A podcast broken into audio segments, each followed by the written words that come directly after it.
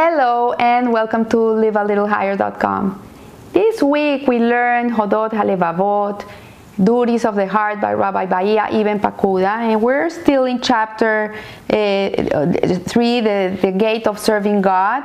And, um, and last week we were talking about the, the ways in which we should serve God, like that we should have into our psyche how important that is that the more fortunate we are, the more responsibility we have in our service to God.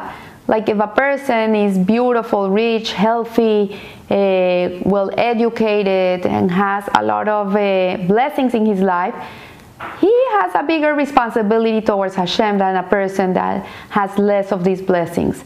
So today we're going to be talking about the way to pure intention in the service of God. So remember that this is a dialogue between the soul and the mind. And here the soul says, I have understood what you have said, but find myself unable to repay my debts to the Creator for His favors, which embrace all mankind, and certainty, certainly not for those with which He has especially favored me. So it says here, when it is my wish and desire to repay what I owe for them, what immediately comes to my mind while in the act of fulfilling some service is the hope for some further benefit from Him. So the soul is saying, I feel that I'm not all there.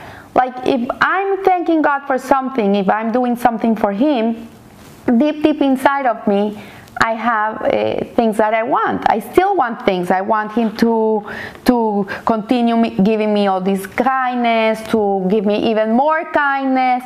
Like I, am not sincerely doing my service for him. I'm still thinking about myself.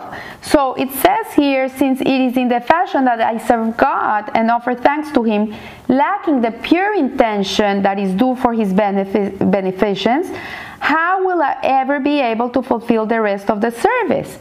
I owe him for the bounties with which he has specially favored me. So, how in the world am I gonna be able to serve God with pure intention, just for the sake of heaven, just because this is what he wants from me, and not have inside of me all these feelings of I need this, I want this, please keep giving me this.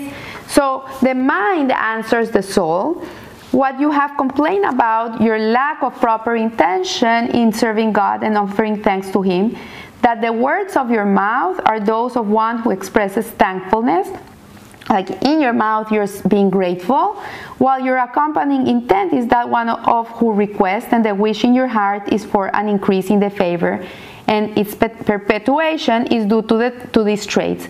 So he says, I'm gonna give you the reason why you feel like this. I'm gonna give you the reason. There's three reasons why a person is grateful in his mouth, but still in his mind and his heart, he still has uh, an agenda of his own. So the first trait is the great love you have for yourself.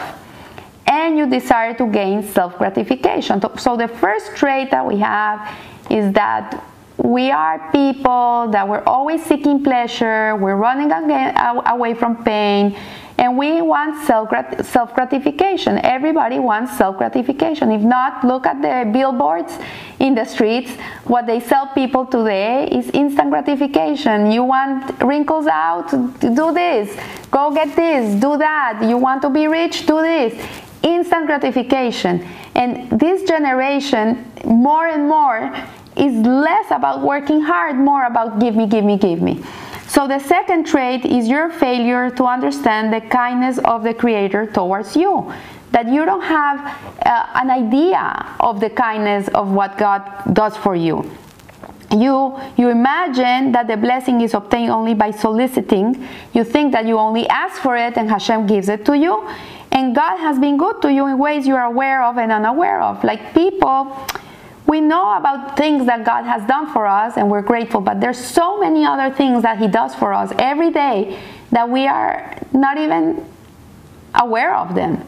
I remember one day I was going out of the supermarket in Florida and there was this old man in this brand new Lexus, brand new, and suddenly the carts of, of, of the supermarket, there was a guy that was taking them into the supermarket, uh, got detached, and they start rolling towards this man's car, brand new car. And everybody in the street was holding their heads, we were holding our breath. The guy just went, the cars passed one inch from his car, didn't hit him, didn't make noise, didn't do anything. Everybody breathed, and this guy had no idea what happened. He just left, and he didn't know the big miracle that Hashem had just done for him.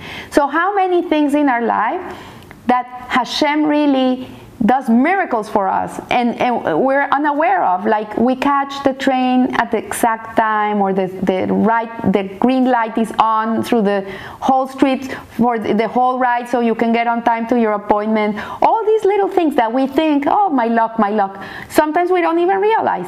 And hashem is doing blessings. He's doing kindness for us. And we're not aware of them and it says here, and when you solicit him, you do not realize who has done all this for you from the beginning. If you would keep far from such thoughts, your service would be wholly devotional. Like if you would be so aware of all these things that God does for you, you would be out of breath saying thank you and giving thanks to Him, not even thinking about what you need. So, the third trait is that you do not know yourself, nor do you recognize the way in which you are governed. You consider yourself worthy of the greatest of blessings, and you never cease asking for them. Whenever you attain any one of them, your thoughts turn to what is above. If you do not, however, consider the Creator, may He be exalted to be worthy of the highest service on your part. When you render any service, you regard it as a favor you bestow upon Him, though you know that you are dependent on Him and that He has no need of you.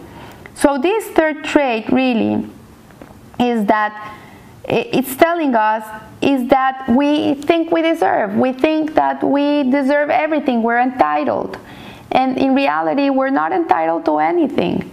Uh, anything that God gives us is like extra than what we are enti- that we would ever imagine that we should have. So if you were to banish from yourself this ignorance, look carefully with an attentive eye and recognize that your creator thinks of you and knows better than you what is or not good for you. So if we would be humble people and we would have true emunah, true trust in Hashem, we would know that everything that God gives us is really what we need. What we don't get is what we don't need.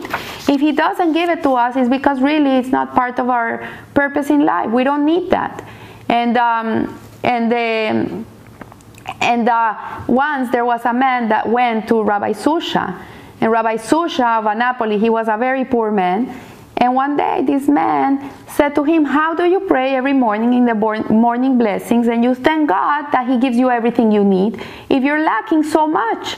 And he says, Who tells you he's not giving me everything I need? I know he's giving me everything I need. That's why I, I bless him and I thank him that he gives me everything I need. So this is uh, Reb Zusha. He was a very holy man. He never lacked anything. He never felt he lacked anything. And he was poor, he was hungry, he was sick and nevertheless he always felt he had everything he needed. So this is what uh, rabbi bahia ibn pakuda is trying to teach us that we should look at everything we have as a really gift of god that everything he gives us is really for our benefit. Whatever we have or we don't have is really what we need not what we don't need and um, and he bestowed upon you and you would offer great thanks to Him for them with a perfect heart. So if you could see the purpose of you being in this world, what's your purpose, your journey, your your mission in this world, with you would be able to see everything, then you would understand that you have what you really need. And in this way you will live a little higher. Thank you.